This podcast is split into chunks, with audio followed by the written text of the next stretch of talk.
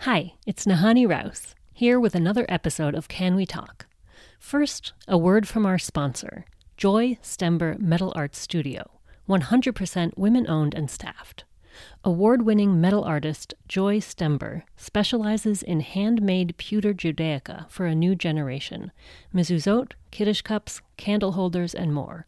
Joy's work is inspired by the clean lines and repeating patterns in urban landscapes and architecture. Celebrate life's important moments with an exquisite treasure. See the entire collection at joystember.com and use the code JWA15 for a 15% discount. Now, on to the show.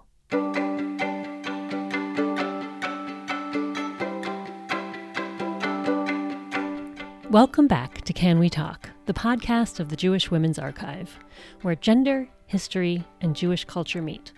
I will generally tell people who try to call me Rebbetzin that I will not answer to that word. Being known as Mrs. Rabbi is uh, demeaning to my own training and professional identity. So I don't I don't like it. It just feels a little patriarchal. I think of myself very often as the Rebbetzin because I love this community. You know, in a way, I'm continuing the legacy that my my husband left. And that's, I think that it's a wonderful thing to have that opportunity to feel that you're part of the community in a very deep way. And I think that's what a Rebbetzin means to me. In this episode of Can We Talk, we're looking at the changing role of the Rebbetzin, the rabbi's wife.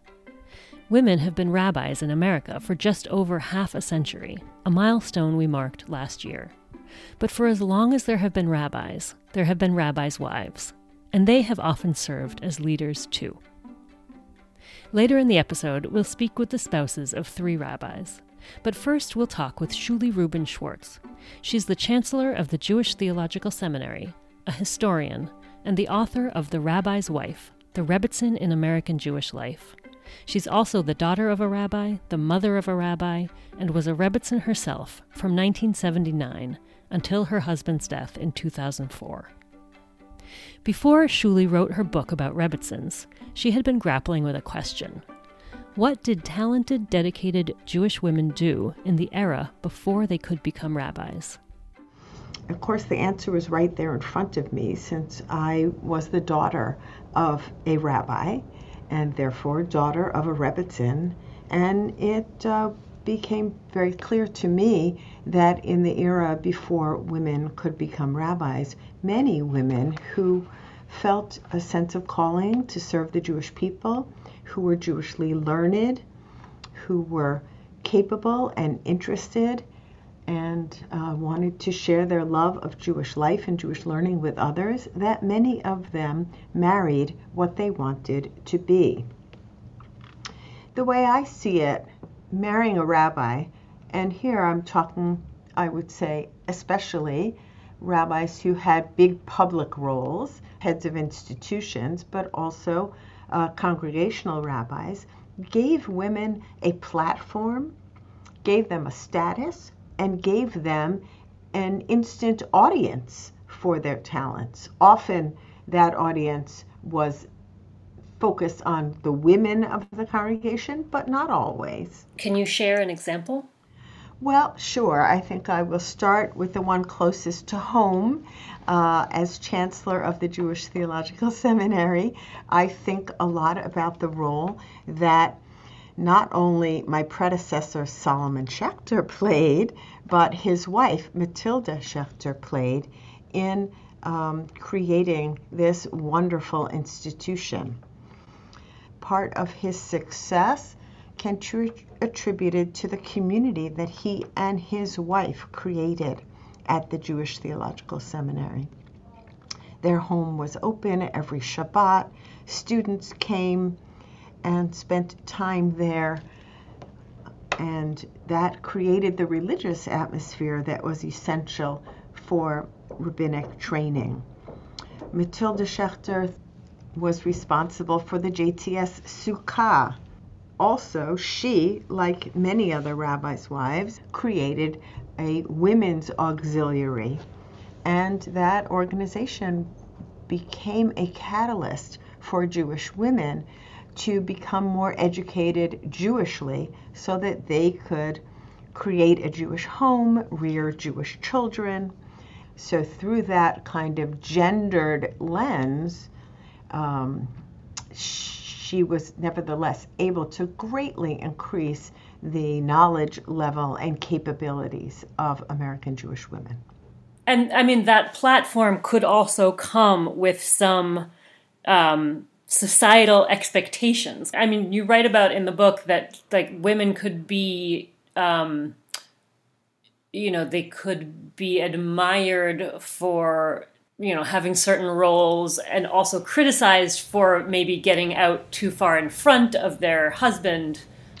Yes it was it was a difficult balancing act. I would say women um, for much of this time were most successful when their strengths conform to gender norms.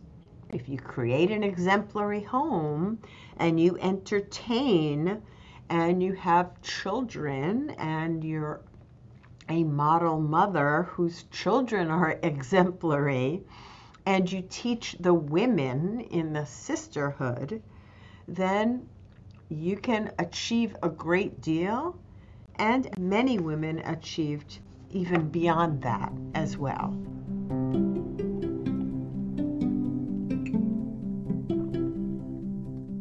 My name is Sylvia Moshowitz Orenstein my husband graduated from the uh, Jewish Theological Seminary in 1960. So I've been a Rebbetzin since 1960.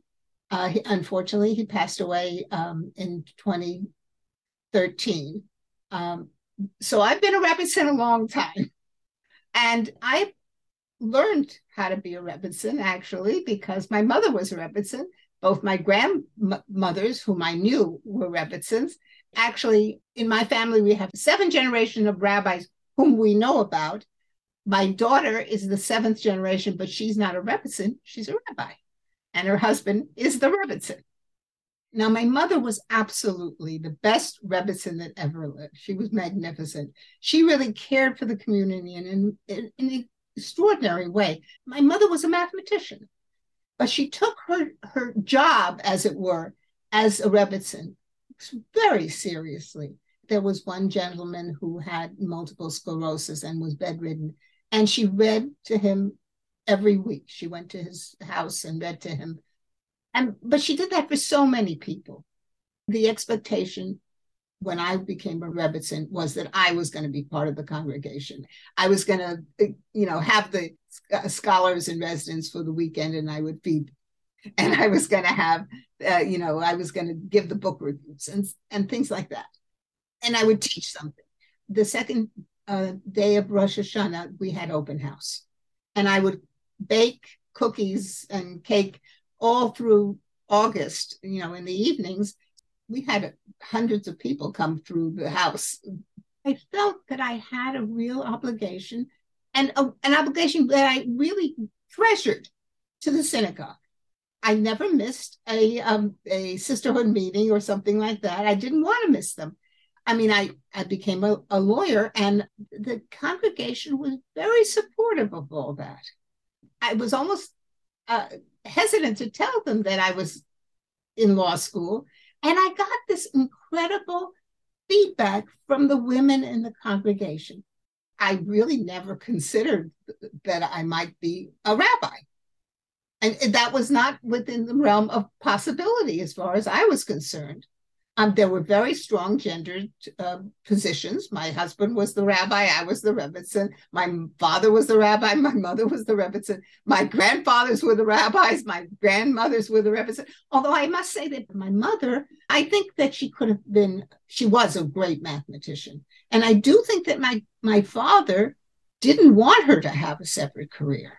He really didn't want it very unlike my husband who encouraged my career. Maybe I was I was lucky to be in the first wave of rabbis' wives who could be and, and something else as well. Sylvia's daughter Deborah was in the first wave of women who became rabbis. In 1983, Deborah joined the first class that ordained women at the Jewish Theological Seminary of the Conservative Movement. By that time, the Reform and Reconstructionist movements were already ordaining women. As more and more women became rabbis in the 1970s and 80s, the role of the Rebbetzin began to change. What happens to the role of Rebbetzin during that time and how people see that role? It's a fascinating story. In the 70s, as the impact of second wave feminism begins to be felt in the Jewish community, women who loved being Rebbetzins, who loved the role, who felt successful in the role, uh, often felt um, devalued. They felt they needed to justify why they weren't going out and seeking careers of their own. Other women felt liberated. They never liked the role, so they were happy that uh, society was saying, "Yeah, you don't need to do this." They they only hired your husband. They didn't hire you. Whereas definitely in the earlier periods, and why I titled one of the chapters of my book, Two for the Price of One, that was definitely the expectation. Expectations have changed as women have become rabbis. Today, the vast majority of Orthodox seminaries still do not ordain women, but some Orthodox communities are professionalizing the role of Rebbetzin. This is very important in the uh, Chabad world, right? We know that the couples that go out there in the world to um, set up uh, Jewish communities on college campuses around the country, around the world, they have annual conventions, separate conventions for the men and for the women. And Yeshiva University now, since that is a, a part of Orthodoxy that has leaned in on not ordaining women, they have greatly enhanced the training of the rabbis' wives and again bring them together annually. There are wives in the Orthodox world who get paid for some of what they do. And there are some synagogues that give a salary to both. Um, the couples that, young couples that go on out to college campuses from the Orthodox Union, both of them draw a salary. So it has changed, but in a different way. Hmm. Can we go back and talk about the word Rebbetzin, um, the origin, and how its connotations have evolved? Sure. So we know Rebbetzin is a Yiddish word. So, um, you know, it has a long history in, uh, in Jewish culture. Um, and even before there was a term, there are certainly stories in the Talmud of the wives of the rabbis. Women were often revered for their piety, for their learning. Many rabbis' wives were also rabbis' daughters, so they often would be learned in their own right. Um, and then there are also jokes, rabbis' wives who were the butts of jokes and um, disparaging remarks. So it kind of was a double edged sword, I would say. Mm-hmm. I mean, it seems like such a, um, you know, you talk about them being revered and learned, and I mean, it seems like almost getting so close to something and yet not being able to touch it. In the era before women could become rabbis, and in the era before, as we would say, women's consciousness was raised or societal consciousness was raised. I don't think that rabbis' wives felt deprived because they were close to the power that their husbands had but couldn't have it in their own right. I think most of them felt lucky that they got way closer than most of their peers because they were part of a two person career. And they could have tremendous impact on their own. Do you identify with the term Rebbetzin yourself? It's a great question. Um, in my era, most of the rabbis' wives shunned the term Rebbetzin. So this would have been in the in the 80s, in the 80s and 90s. Mm-hmm. By the 80s and 90s, the term Rebbetzin really highlighted the fact that it was a derivative career. Women of my generation certainly didn't want to feel that we were involved in something where anything we did was just simply reflected glory of our husband's career. I felt very comfortable being involved in the synagogue because I cared about participating in synagogue life and having the kind of impact that I could have because I was married to the rabbi.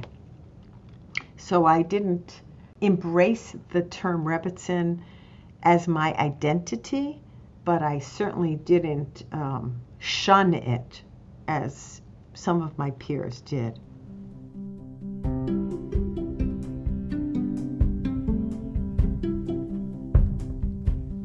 My name is Melissa Werbo, and I live in Washington, D.C. I am a Jewish educator and um, happen to be married to a rabbi and the parent of three kids. I have one friend who I allow to call me Rebbetzin, and I know he does it with love and a little bit of teasing, but I have a really negative reaction to that word.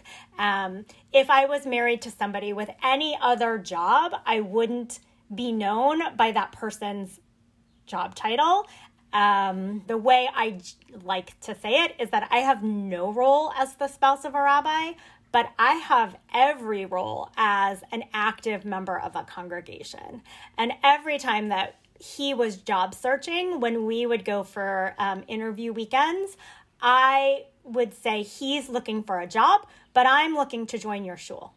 And um, I have been blessed to be in congregations where the spouses of the rabbis who came before were really good at establishing boundaries and making clear that the synagogue was paying their husband's salary. In all of those cases uh, they were they were male rabbis their husband's salary and not their salary.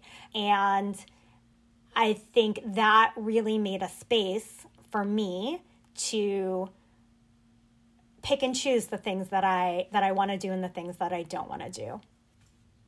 Some of the job of being a, a rabbi is to be a cheerleader for Jewish life. And so the way that the rabbi's own family participates in Jewish life is an exemplar for um, how to kind of live the best, most engaged Jewish life. And so people want to see how you're how you're doing that. Um, we, for most of uh, my husband's career, we've had a relatively young family. Um, and so they are the little kids who are running up on the bima and, and calling Abba across the room. And that's adorable. And I think it also creates in people this sense of connection and wanting to be close to to that. We think it's really important to stop by every table and say hello and ask people questions. And, you know, I try and remember when somebody tells me that they're going to visit their grandchildren when I see them again to ask them how the visit was or, or you know, how the graduation went. And um, I think that makes people feel really close to you, um, whether they actually know you very well or not there are communities I've been a part of where, uh, you know, I would bump into people in the grocery store and I would notice that they were looking to see what was in my shopping cart, um, as if there would I don't know what they were hoping to find. I buy tampons and, you know, toothpaste just like everybody else. I'm not sure what they thought was going to be in there. I think there are times where it is really hard to live your life so publicly. I struggled with infertility and lost eight pregnancies um, in the course of having my three children. Most of those were later, and so everybody knew I was pregnant. And um, it was just so much harder uh, when you have people coming up to you at Kiddush, multiple people saying, How are you feeling? And I didn't know if they had heard I was pregnant or they had heard that I had lost a pregnancy. And so um, there's a certain um, giving up of, of privacy that that is hard. And then the other thing that is complicated is that my friends are also my husband's boss because there are 325 members of his congregation, and all of those congregants vote on his contract. You know, I can't complain about him when he's being annoying. Um, because that, you know, I'm talking to someone who's gonna, I don't know, um, make decisions about his career. And so that is also like a, I think that's a weird uh, situation that doesn't happen in other kinds of, of marriages and professions.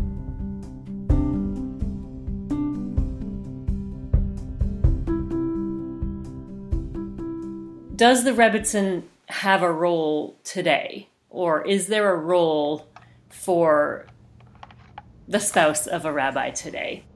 I think the role for the spouse of a rabbi, in some ways, is the role of any spouse who loves their spouse. but I think that there is an additional dimension. We know that Judaism is not just stuff that you teach.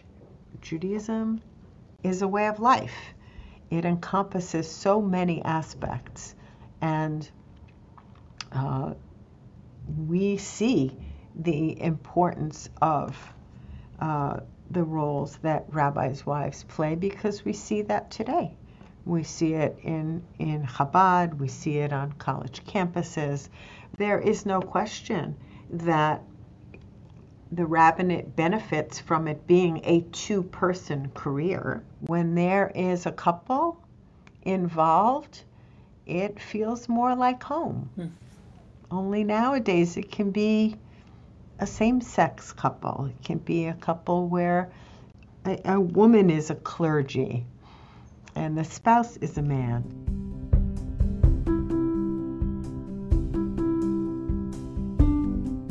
My name is Yoni Friedman. Um, for the past 10 years, I've lived in Shepherd Park, uh, a community in northwest Washington, D.C. My wife, uh, Maharat Ruth Balinsky Friedman, has served as a member of the clergy um, at our local shul, Ohev Sholom, for the first eight or eight and a half years. Uh, worked together with Rabbi Shmuel Herzfeld, who was the senior clergy, and for the past uh, year and a bit as the sole clergy. I've done different things in the community, um, but it was always, you know, because I wanted to, um, not because the community had um, expectations uh, that, that I would do it. When we first moved here, we did not yet have children. Um, and I also happened to be, you know, I grew up Orthodox and uh, an experienced um, laner, or, you know, someone who reads uh, can lane from the Torah and I'm also, you know, a regular minyan goer. So certainly starting out, what was most useful that I could do for the community was to attend daily minion um, and to lane, and also to contribute to the the Torah study culture of the shul. Um, once we had kids, I think I was much less engaged. Um, my role was really watching, you know, looking after the kids on Shabbos and holidays and during shul programs, so that Ruth could do her could do her job. Um, you know, Ruth was the first graduate of Yeshivat Maharat. Yeshivat Maharat is an Orthodox women's rabbinical school in New York that began ordaining women in 2013. You know, there are other women, not many, but some other Orthodox women who've had clergy roles before her. Um, but it was a, it's basically it was a pretty new role when we came here, um, and she was you know the first Orthodox woman um, from Maharat hired uh, at a shul, and so you know we, we kind of had some fun with it, and so playing on Rebbetzin um, I took on the title of Rebbitzman, and it's also our, our license plate is RBTZMAN Rebbitzman. Um, so definitely get shout outs driving around town when people see the Rebbitzman license plate. Um, so within Shul, it certainly is, it's definitely a big part of my identity. I mean, one challenge certainly is, you know, from, from um, you know, I, I will go to Minyan as I'm needed.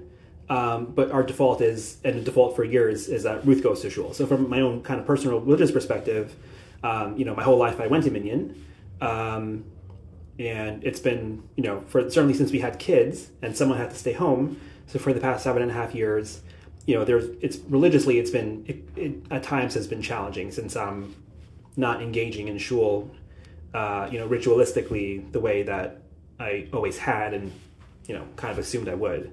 I mean, one challenge certainly is I think being a, a member of the clergy uh, or congregational rabbi is challenging, and so being the spouse and watching your spouse have to deal with all that is challenging. Um, for most of my time, being the spouse has been really wonderful. A couple years, I like chaired the dessert committee for the for the gala, and I had a blast doing it. I love baking, and it was a lot of fun.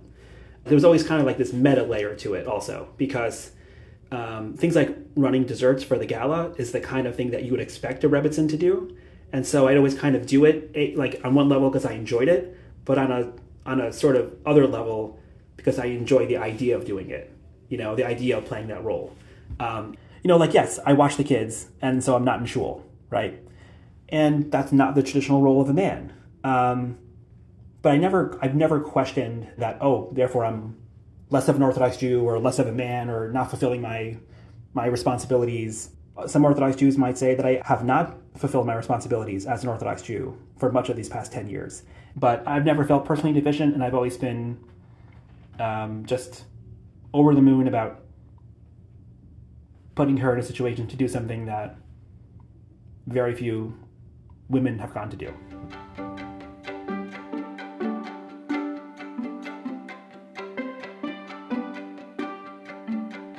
Thank you for listening to Can We Talk, the podcast of the Jewish Women's Archive. In this episode, we heard from Shuly Rubin Schwartz, Chancellor of the Jewish Theological Seminary and author of The Rabbi's Wife, The Rebbetzin in American Jewish Life. We also heard from Sylvia Moshowitz Orenstein, Melissa Werbo, and Yoni Friedman. Special thanks to Aviva Orenstein for help with this episode. Our team includes Jen Richler and Judith Rosenbaum. Our theme music is by Girls in Trouble. You also heard Tiny Putty from Blue Dot Sessions. You can find Can We Talk online at jwa.org slash can we talk or wherever you get your podcasts. Please help us spread the word by sharing this and your other favorite episodes with your friends. I'm Nahanni Rous. Until next time.